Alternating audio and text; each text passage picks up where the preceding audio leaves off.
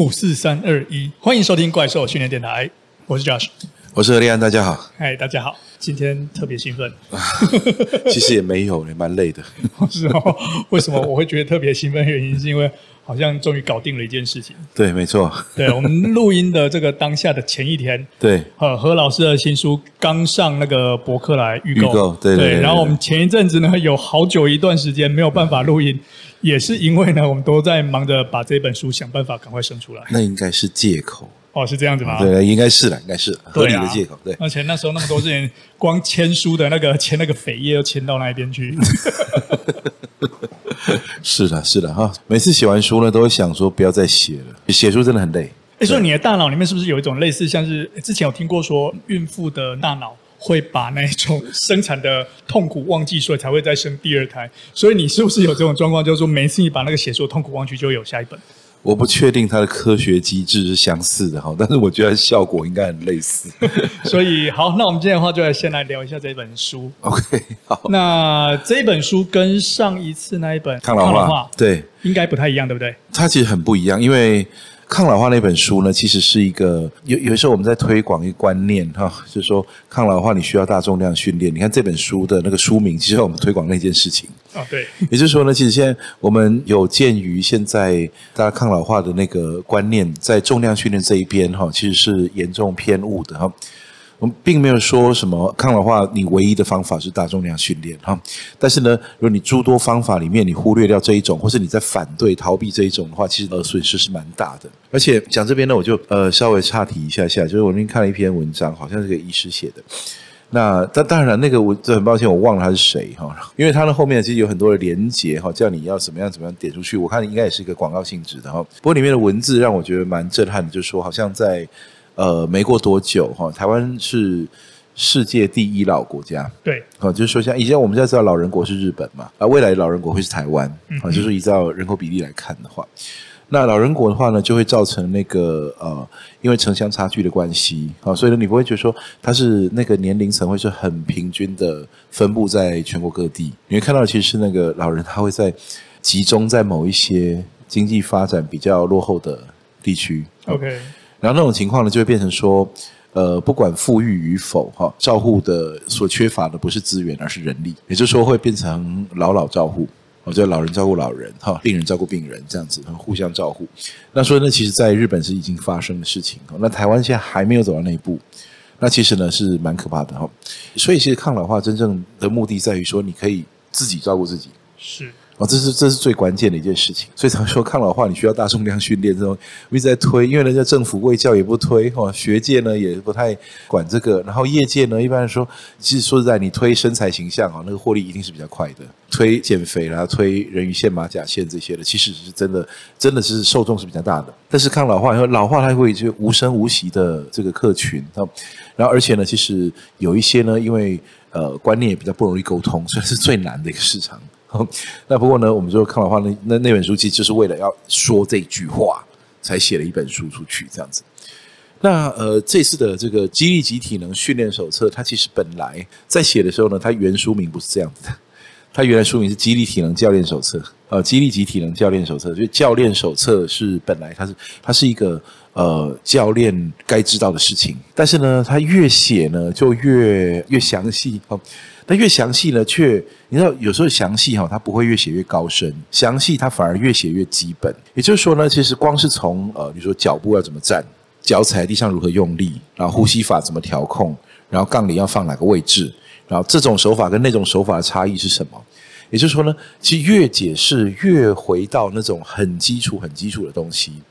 那最后呢，出版社跟我商量说：“哎，你不要叫做教练手册吧，你直接把它叫做训练手册好了。”没错，我们都希望说，所有教练要知道这件事情。我们怪兽训练有 C 级、B 级啊，还有即将啊，就是不知道什么时候 会推出的 A 级哈。现在这个时代什么都不要讲太满了。那不过呢，C 级、B 级、A 级的这个教练培训系统里面，其实 C 级教练呢，就是所有的那个杠铃自由重量的基本动作。那为什么会从杠铃基本动作开始学呢？因为它最基础。它最简单，而且呢，在长期训练来说，我们可以说后面很多的特殊杠啦、特殊器材啦、非传统器材，其实呢是奠基在杠铃训练之上的。你说杠铃不是一切，但杠铃是很根本的。那所以呢，我们在 C 级的时候呢，就是以杠铃的基础哈，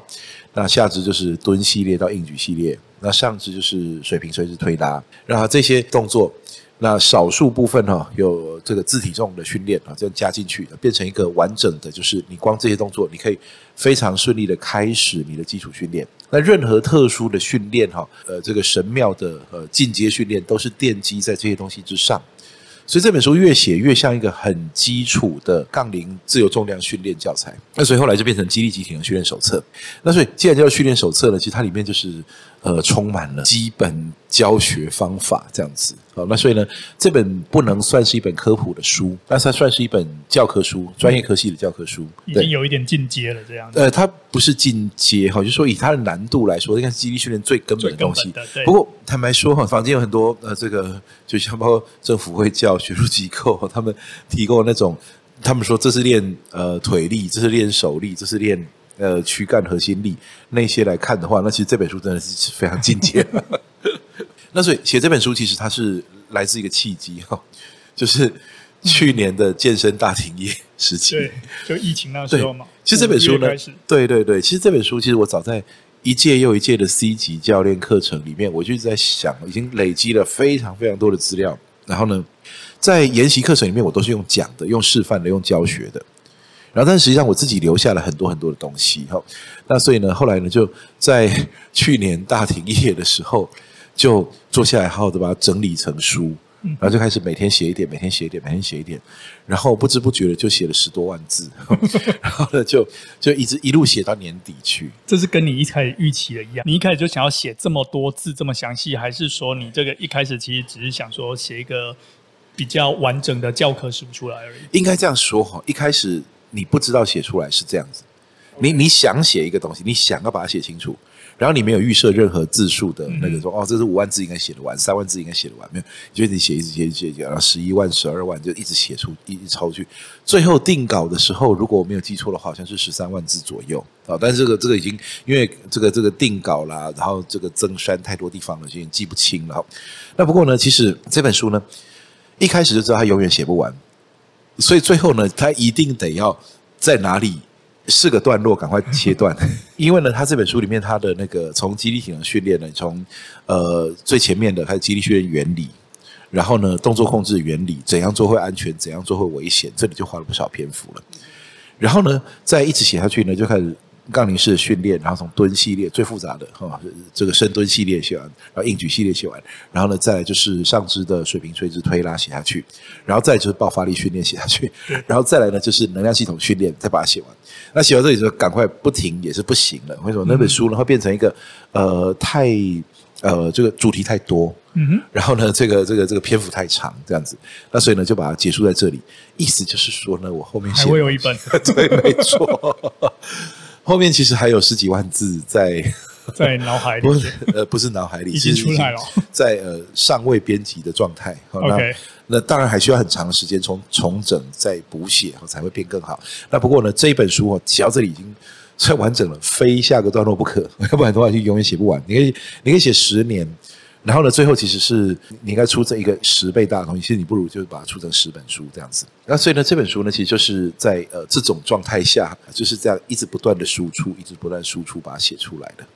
那我们可以说这本书比较像是一个，可以说是一个教练或者是一个训练的爱好者可以拿来说，哎。阅读了解之后，甚至在有什么问题，再回来再翻阅它，应该去做哪些事情，或者是哪些的方式是比较好的。的确，他有试图去这个提供这个功能，嗯，他有试图提供这个。不过呢，这这个讲话很小心哦，就是说，因为好的书哈，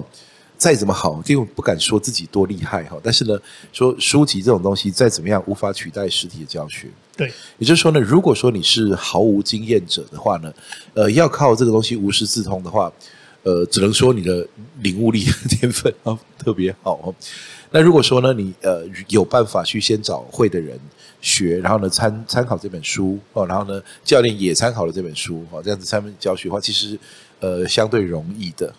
而且呢，其实是这样子，你知道国内出版社很喜欢用圣经 这句话，其实圣经哦，功能去训练圣经这些书。那其实圣经主要讲说那个书的崇高地位哈，但是我从来不敢这样讲自己的书哈，因为呢，呃，因为其实没有东西是没有争议的。就算它已经被叫做圣经的书籍里面，其实在业界也是很多很多人讨论，然后只能说讨论不不一定说是对或是非对错，但是例如说呢，呃，一支杠铃要摆哪里？好，那很多教练就说：“哎，这个对齐哪里就对了。好，有人对齐哪里就对。那其实呢，依照身材比例的不同，哈，那其实一定会有一些差异。所以呢，我在书里面写说呢，就是我们书里面提供的教学方法，哈，它都是一个你将来可以因为个别化而微调的一个起点而已。”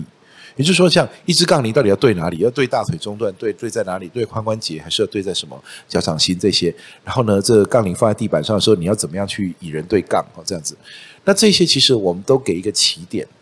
那将来有些人的手长一点，脚长一点，哈，腿短一点，哈，的躯干长一点，什么之类的，他一定会微调。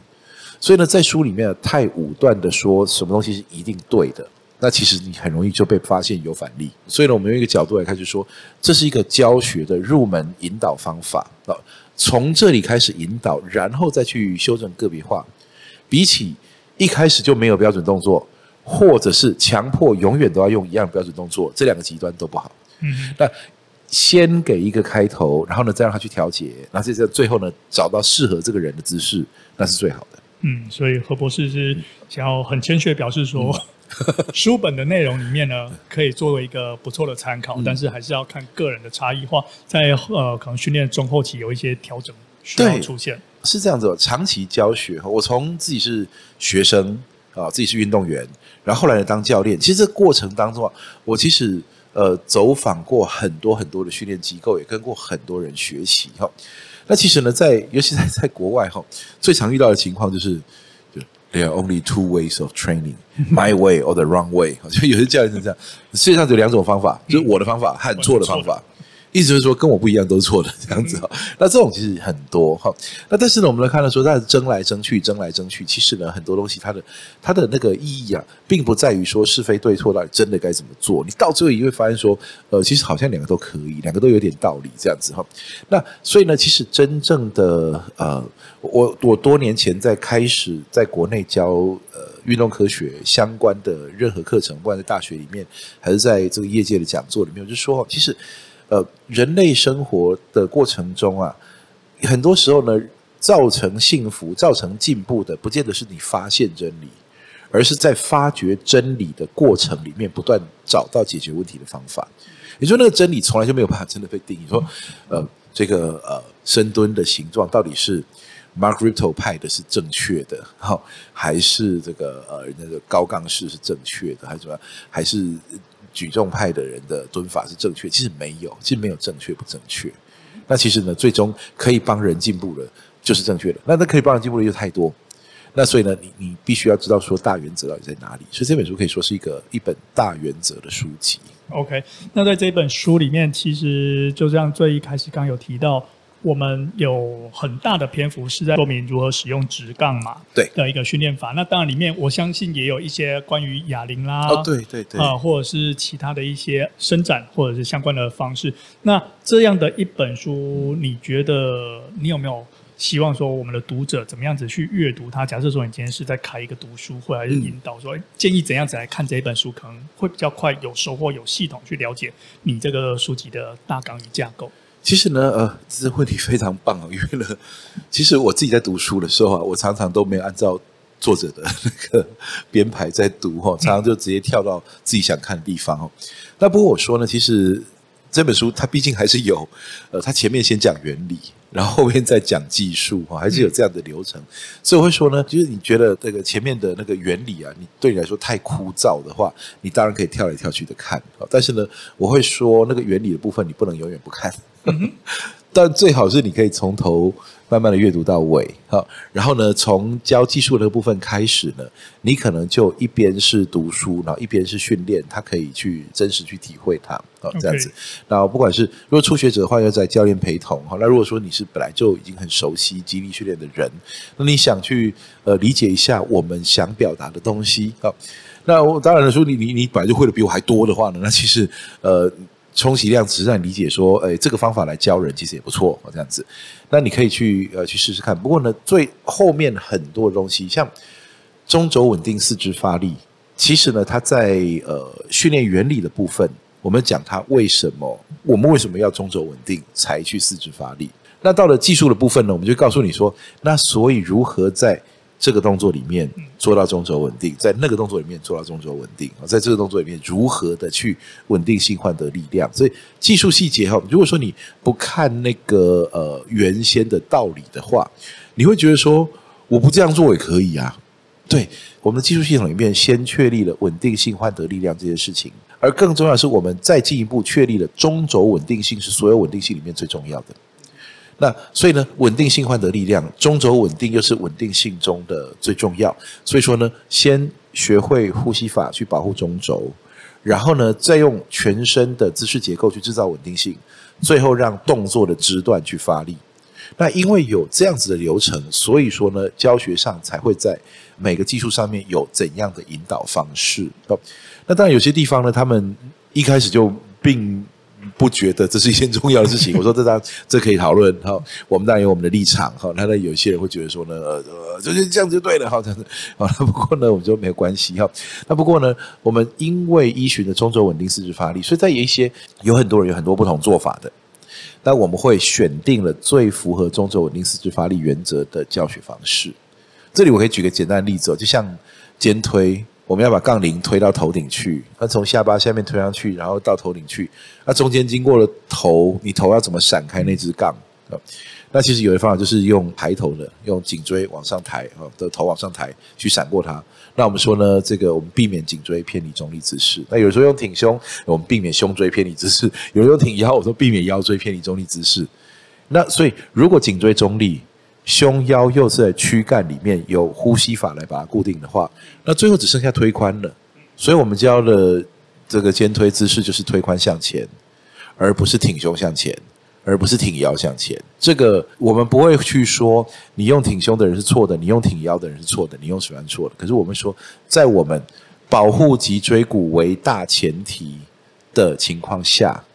那我们会选择推髋向前啊，就这样，就说，所以说这个例子告诉我们说呢，如果说你直接跳到肩推那里去看，然后呢，那个呃，你跳过前面的训练学原理，那你就看到说这样子的话，会觉得说啊，这个也没有谁规定一定要这样做。那我们之所以会建议，不是规定，会建议这样做，就是因为他之前有一个这个呃理论基础在前面。OK，所以何博士讲到现在，我们可以发现说，这一本书里面会有不少的原理，以及加上技术教学的部分，用文字以及图像的方式展示出来，嗯、让大家可以去了解。何博士刚刚有提到一个很棒的阅读方式，就是说。前面理论有初步了解之后呢，去看后面的一些呃技术教学动作。那其实看一看，有一些你可以再返回去前面的时候，去前后去印证说，哦，原来前面讲的理论在后面实际上训练上是如何就是被应用。或许这才是真正的使用方法。哦、所以你先看一看动作，对，被你一说完，反正详解就是说，你看一看动作，觉得那那里不对劲，你回头去看那个理论，说不定你会更更呃更容易接受为什么这样子。没错，对，那。这本书呢，除了刚刚提到我们那些内容之类的，我比较想要了解的是说，你这整本书，你说从去年疫情开始的时候，对，哈，写到现在，现在算算几乎也一年的时间了，几乎了，对对对对对啊！我想要问一下比较有趣的，也就是你在这一段时间的一些呃心情的变化，或者有没有因为什么事件来让这本书产生了不一样的一个表现方式，在跟你一开始设计不太一样的地方？其实，我想这本书哈，我有时候觉得说，那个写书的时候哈，呃，我们不要高估了作者的那个意志哈，就是做不要高估了作者本身能够操控的事情哦，因为我常常觉得那个书已经存在那里了，我只是负责把它写出来的人哦，也就是说，呃，其实就这样这样讲起来就也蛮奇怪的。不过呢，我常常讲，我我以前写文章的时候，很多时候哈。会进入一种状态，就是不一定写专业文章，就可能写写一些那种不太有意义的那种废文的时候，我会发现说呢，哎，等你写到完毕、停笔或者停下键盘的时候呢，你会觉得说呢，那到底刚刚发生了什么事？啊，过去那一个小时发生了什么事？这篇文章就就自己长出来了。你没有去主动的去做任何事情，你只是就让文字就这样子一直不断的跑出来，以前有点可怕。对，就是像像鬼抓着你的手在敲键盘哦，然后敲完之后呢，突然间呢你就醒过来说：“OK，那我得读一下刚刚写的什么东西。”小时候玩那个笔仙有没有？对对对对对，其实蛮恐怖的哈。不过我的意思就是说呢，其实我认为说那那个书不是我打算把它怎么写它，我我说这本书的技术从哪里来的呢？我没有发明任何的东西，顶多就是呃选择了。某种流程，我选择了 A，不选择 B，啊，选择了 C，不选择 D，这样子。所以呢，我从当选手时期，然后在国外受训，然后呢，再后来走访呃各地哈，去拜访一些训练机构，然后去去带教练去进修，然后呢再教学，然后呢再大量的哈在那个呃从学校单位到民间机构哈，到我们自己的这个怪兽训练里面教学经验，你们发现说哦，原来呢，我听关于这个动作，我听过三种不同的说法。而我在教学的时候，终于发现说呢，我我终于明白三位大师或者三个系统，他们为什么要这样解读这个东西。然后我在教学里面就发现说，好，那我知道了最适合我们的方式，就是不管是让人听得最懂，或者是呢最安全，或者是最有效率。总而言之，它这种某种原因让我做出了一个选择。那当它没有好没有坏的时候，我就把它并列，这东西几种方法都可以啊，就卧推的呃吸气。方式啊，有几种，那怎么样都可以啊。但是这其实没有好没有坏，看你想练什么而已，这样子。所以你会发现说，这本书其实是在帮这个时代做了一点点记录。也就是，我等于是看着我过去哦二三十年的学习和训练历程，在做下笔记。所以这个东西并不是我决定他要怎么写，而是呢，他已经长成这样。像这个，我我们的课表，当然我我受训自美国春田。所以呢，那那个那个训练动作里面的这个教学方式，其实就受到春田影响很大。然后呢，再来就是我我在一些的训练机构里面，我接触过功能性训练，接触过举重，接触过健力，接触过这个呃运动表现这种系统的人。所以在里面呢，接触了很多很多东西。我发现说，哎，他们跟其他地方是有一些时候啊，根本就是用不同的语言在讲完全一样的事情。那所以呢，变成我的职责所在，就是把这些事情记录下来。所以呢，这很像是一本记录的书，然后呢，让东西呢不要让让人在训练过程中呢，可以轻易的看到说，哦，原原来这个东西地图长这样，整个版图长这样，我知道我现在在训练版图里面哪一块，然后呢，我可以借由这个版图，让我知道我的训练是否完整。所以其实呢，我我我常常讲说，这个写这本书的那种历程，很像在一直在回忆。OK，一直在写，一直在写回忆录那种感觉，就是说这东西好。那我甚至会写一写的时候，我会记得我学这个动作的时候，中间经过几次的转折。像被蹲举这个东西，深蹲这件事情，其实呢，我回顾从我最初的学到后来被大调整，然后再继继续学，然后呢后来大进步，然后到后来我为了要突破又怎么样大调整，其实中间经过了好几次。那我最后只是把那个结果写出来，所以其实是一个蛮蛮有趣的过程。有时候呢就会呆掉坐在那里想半天。然后呢，要怎么样把这一段话教学方法已经是我们每天都在用的东西了。但是如何去把它呈现出来，其实呢，我常常讲说，那个不是你在决定的，那是有有鬼抓着你的手在敲键盘写出来的。不过这也是因为罗博士除了选手时期了十几年嘛，然后后面的。二十几年几乎都是在担任这个激励体能教育训练相关工作，然后才能够把这一些不管从他学生时期、博士时期那时候学到的东西内化吸收，然后再加上这些经验，然后看一些各国大师的著作或者是他们的一些分享之后，不是他们互相吵架的过程。好，然后来看到说，哎，怎样把这些东西内化成一个比较有系统的方式，对，再去把它陈述出来。对对对，其实我会有一个期望哦，就是说，呃，激励训练呢，它过去哈，它其实一直进展，一直在 evolution 哈，一直在呃演化的东西。那在演化里面，我们希望它是第一个是它是进步的，第二个它是更普及的。进步的意思就是说，不要再空转，而以前发生过的错误，我们不用再重复一次。然后再从错误中检讨回来，然后检讨到人家早就已经有的结论，然后这样子。那所以呢，这个部分呢，我们其实可以现在就可以直接用实践或者是体验的方式。以前可能花二十年搞清楚一个观念，那我们现在可以在教学里面的几个月内让你知道这东西的差异，这样子。那，这是第一个。第二个呢，是说，其实真正激励体能最重要的一件事情就是它要普及呀。为什么它普及呢？因为呢，它呃，我我们会说，现在真的是新训练时代，好，也就是说呢，训练的这个技术呢，它已经走出了各个过去的这种专业小圈圈，哈。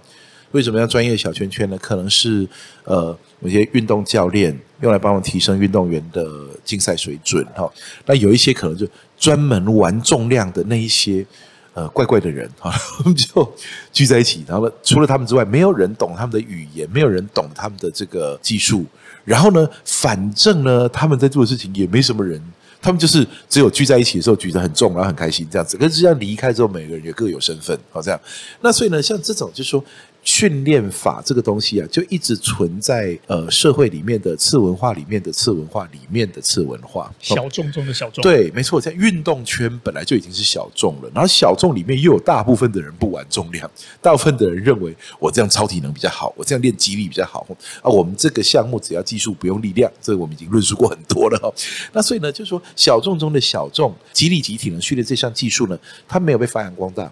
但是我说，北美大陆示范了一件事情，从七零年代到两千年左右。七零年代以前不是人不做重量，其实美国人本来就很爱做重量。更早之前，前苏联很爱做重量。那所以，其实重量早早就被人做了几千年了。但是呢，在七零年代开始，大家试图把它科学化，里面有成功的手法，也有失败的手法。但是呢，在试着去科学化过程，最后再说呢，这是一个鲜明的例子啊，不是什么真理真的被你找到，而是在追寻真理的过程当中，我们思考了很多事情，结果呢，就让这个东西的应用范围越来越广，越来越广，越来越广，而且呢，在这去芜存菁的过程里面，无效的东西会被淘汰。不管是因为在呃论证上面直接站不住脚，或者是很多人信以为真，练了之后发现没效，或者是练了之后会受伤，所以呢，那个东西就不见了。那后来呢，大家就会开始踩着前人的成就继续往上爬。所以到两千年左右呢，我可以说那大概是一个应用科学啊走到成熟应用的阶段。就两千年前后，在一九九五到二零零五之间吧，你会看到运动训练法，他已经直接走出去了。走去看到什么？健身房里面哈，在练的人，他可能呢会讲说，哦，我今天哦要用这个呃我的八 RM。然后呢，做五组五下啊，我的目的是为了要增肌，而这过程当中呢，我要休息哦，一分三十秒，然后希望为了让我的这个什么身体呢，正处于什么什么生长状态，这样巴拉巴拉巴拉，这样这一大堆这种东西。那其实像这种呢，就比如说呢，大家已经开始知道说，运动科学不是只有少数人会去使用的东西，是所有人都可以去使用它。那所以再继续往下走下去，我们发现说呢，现在很多人哈。其实我昨天才在网络上写了一篇这个呃新训练时代，我想说，其实很多人其实他根本就是运动员，为什么？因为我们早期哦，最早最早的古奥运时期哈，就算是近代奥运的初期，其实呢，那些运动员本身都是有别的身份的，他都是业余主义、业余精神。好，那直到后来呢，运动高度商业化以后呢，他本身可以赚钱了，所以很多人变职业运动员。才会有职业运动。对，那可是呢，其实每一个人在今日。你都可以不是某种项目的运动员，你是从来不参加任何比赛，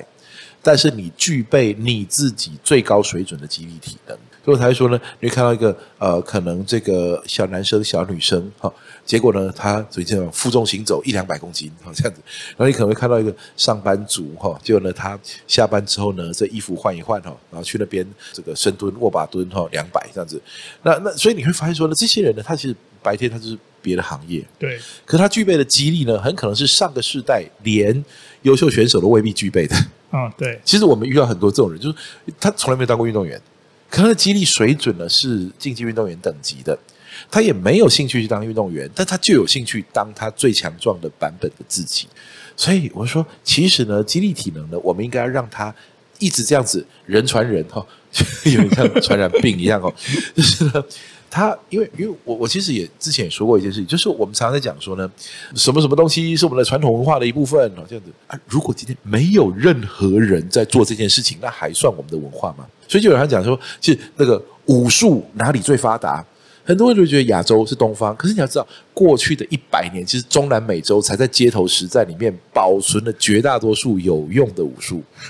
而我们就讲，我们保存下来，我们保存在武侠小说里面。什么飞天遁地啦，什么点穴啦，什么隔空发劲啦，没有人做得出来。可是呢，你会在这个中南美洲街头看两个人干起来之后呢，一个就破盖儿的，然后另外一个就 body slam，然后两个人都进入 MMA 的状态。你会发现说呢，其实他们是真的有人，他是技术传承在人身上。我还记得之前巴西那时候奥运嘛，好像有那个奥运选手出来在酒吧喝醉酒，然后想闹事的时候，打出那个巴西柔术的 一个酒保出来，巴西柔术就直接干掉了，对对对，把选手给制服了。对，没错，你就发现说呢，那个真的。是卧虎藏龙的这种状态呢？是因为什么？因为技术不传承在呃这个小说里面，不传承在电影里面。这个东方世界哈，在电影里面让人觉得说呢，它是武术的传承国家，传承的是地方。但是呢，实际上你会看说，走在街头上。呃，有练过的中南美洲人比较多，还是亚洲人比较多的？其实这个是非常可以讨论的。按照比例，按照人口数，按照它发生的频率哦，你会发现呢，真正在用武术的，其实是一个我们从来不会觉得它是有武侠小说地方的。或许只是我们没有接触了。不过拉回激励体能这个东西，我说其实呢，我们写一本书哈，不是希望说把它记载在典籍上，这书绝对只是个凭借。我们希望更多人练，这才是重点。所以呢，人传人哈，书传人啊，那不是书传书啊，不是我这本书写了以后，然后呢，这个有人说就哦，这个我们我们再来衍生著作，再来写一些东西，然后越写越多本书，然后没有人练哈，这一点意义都没有。实际上呢，我们就说这本书告诉你说什么东西值得练，然后从这里开始，你所知道的很多其他千变万化的东西，就从一些很基础的东西开始。而我呢，就是适时的在这个时代把这些东西记载下来，用我尽可能详尽的文笔把它记载下来，然后让你知道说，这么说毫无保留，就是说。有些时候，你甚至啊，你如果上过我的课的话，你可能会觉得说呢，诶，这个东西其实连我上课的语气都已经在书里面了，就让你知道说呢，哦，原来为什么我们会说啊，深蹲要这样讲，分腿蹲要这样教，侧蹲要这样子教，为什么卧推要这样做？到底单边训练、双边训练哪个比较好？我们可以期望从这里得到怎么样的效果？那这样子呢，其实就会让所有想要透过训练来进步的人。他就可以说：“OK，我大概知道说哪些事情我做，或者我过去都是在学什么东西。就原来说这里面有另外一大半是我很少接触的。那这个时候呢，他就可以开始就去找会的人学，或者自己呃透过他原先会的另外一半的基础，然后开始发展这一半的这个进展。那你就会发现说呢，越来越多人在一个呃四平八稳的方式开始做训练。那我说这其实。”合并我们刚刚讲的那个话题哦，其实就是我一开始讲的抗老化那件事情。我会觉得说呢，在全世界第一老人国哦，即将哈，即将成为全世界第一老人国的台湾呢，其实写下集体这本书，其实意义是蛮重大的。至少在我觉得的这个范围里面，我会觉得说呢。当大家都在讲说哦，这个人生啊，这个呃，就是辛苦了一辈子到老，然后呢，就把散尽所有的钱财来养病，然后呢，最后呢，就是就进入长照，然后如果说呢负担不了的话，我们就要检讨政府这样子。而且我觉得这里面有很多东西哈，你不要把它看成说我们在。很多人喜欢喜欢谴责受害者，哈，就老话也不是我的错啊，你为什么说是因为我都不我替不自己负责？我反而觉得不要这样子，我觉得是说，所有的人可能从年轻时期就接触激励训练，这就会变成你保用一辈子的身体资本。然后呢，你就这样一直练练练练练上去，然后呢，我们后面再有。更高深的，希望我可以把它赶快写出来哦。呃，就是常年训练，不再只在乎说训练的前几年你该怎么样入门打基础哈，更常年的训练，你该怎么样去用训练来调养身体啊？呃，跟以往那种养生的方式的观念是非常非常不同的哦。那怎样才可以让你到这个年纪很大的时候呢，还可以自我照护，而且还可以有运动能力？那我觉得这是很重要的，就这个时代尤其重要。这个时代，我们其实有些时候，我常常觉得说呢，呃，人类面临的一个问题，但是同时呢，那个答案其实也呈现在眼前，只是我们有没有去实践它而已。就超高龄化，这全球的这个老化，先进国家都是已经年龄越来越高了，平均年龄越来越长，但是其实呢，就在同一个时间，运动科学进入了可以普及应用的阶段。它不再是秘技，不再是小众，也不再只是个案研究而已哈，它变成一个很普遍的东西。那我觉得其实这个是呃衔接的相当好的时候，就是现在赶快开始全民训练了。其实呢，下一个世代我们就不会再觉得老化是一件可怕的事情。嗯，所以听起来呢，这本书除了就是集合了你。之前过去教学经验，然后把它有系统整理出来之后，你也很希望大家能够好好的善用这一本书呢，去把运动训练这件事情普及，然后让我们能够更多人接触到一个比较好吗？应该说比较呃，对，真的有效的训练方法。对，我会觉得说这就是所谓的典范转移嘛，就是说呢，呃，所有的人啊，竞技运动员、军警消、一般民众，全部都找到适合他的训练方式。运动员还有军警消，他们有任务需求摆在前面，所以说呢，你的训练方法就对准了某种特殊的任务哦，对准了某种呃千变万化的任务哈。但是，一般民众的话，就是对准了追求生活品质和健康长寿和保有运动能力一直到老的方式来做训练，而肌力体能刚好就是一种这种可大可小的东西。你可以做一个非常非常简单的训练法，然后当做你的养生；你可以做的非常非常训练法，为了帮你马拉松跑快几秒钟。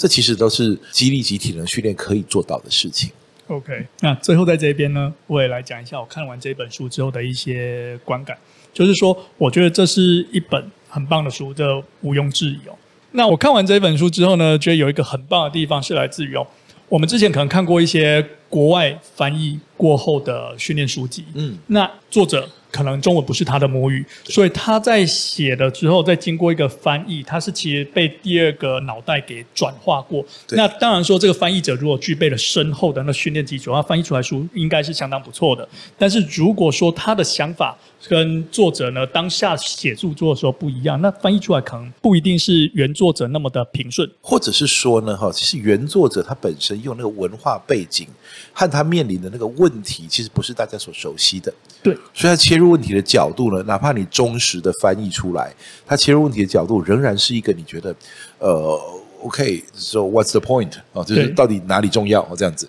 那所以有些时候呢，你会发现说呢，这个呃，外国的研究和本国的研究呢，它就是会有一些这种这个呃水土差异啊，应该这样说。那所以这一本书呢，是由母语为中文的何博士呢自己去写的，生活跟文化背景呢，也都是跟我们大家是。非常接近的，所以看起来之后你就觉得说相当顺畅。我以前在看一些书的时候，很容易看到一半就必须要去做其他事情，或者是来不及就已经睡着。这一本是比较不会让我有这种状况发生的。不过呢，就连我在网络上写了那种写那个篇幅啊，其实顶多就是手机要划两下的，人家还是嫌太长哈。所以你对于长篇文字阅读啊是是有排斥的话呢，那这本书可能会连你的阅读肌力哈。都一起训练到了哈，这样子。